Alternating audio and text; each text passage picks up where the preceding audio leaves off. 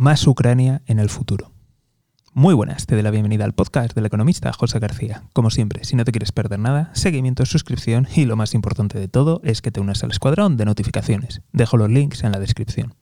Pues sí, según altos mandos de Estados Unidos, comentan que lo que ha pasado en Ucrania es solamente el principio y que a partir de ahora nos tenemos que acostumbrar a más Ucranias, a más invasiones y a más guerras convencionales de este estilo según altos cargos militares de Estados Unidos y del Pentágono, consideran que, esto es el inicio, que vamos hacia un mundo cada vez más inestable y que por tanto nos tenemos que preparar para sus consecuencias.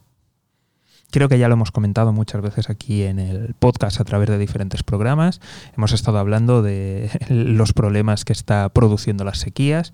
Ahora nos vamos a encontrar con problemas de hambre. Nos estamos encontrando con revoluciones y crisis como lo que está pasando en Sri Lanka. Y es evidente que vamos rumbo hacia lo que pasó con las primaveras árabes, pero en esta ocasión afectando a prácticamente todo el planeta.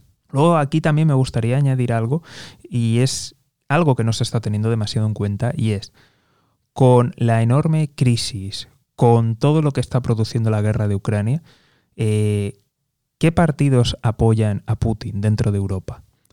Me viene a la cabeza, por ejemplo, el caso de Orbán, con todo lo que está cayendo.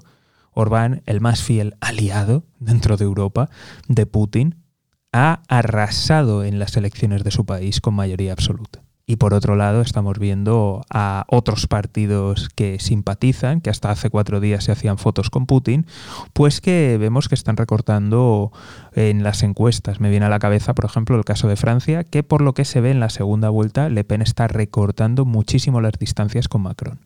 Es decir, que pese a todos los horrores que estamos viendo de la guerra, los partidos que abogan por una autocracia, por destruir Europa y que son amiguitos de Putin, vemos que siguen escalando en las encuestas. Así que creo que vamos hacia un mundo bastante complicado y creo que las autoridades, los gobiernos, la Unión Europea en general no está atendiendo a realmente cuáles son las fuentes de todo este descontento, a las fuentes de realmente toda esta inestabilidad y por tanto vamos abocados a un conflicto y no solamente conflictos externos, sino que es posible que acabemos viendo conflictos internos.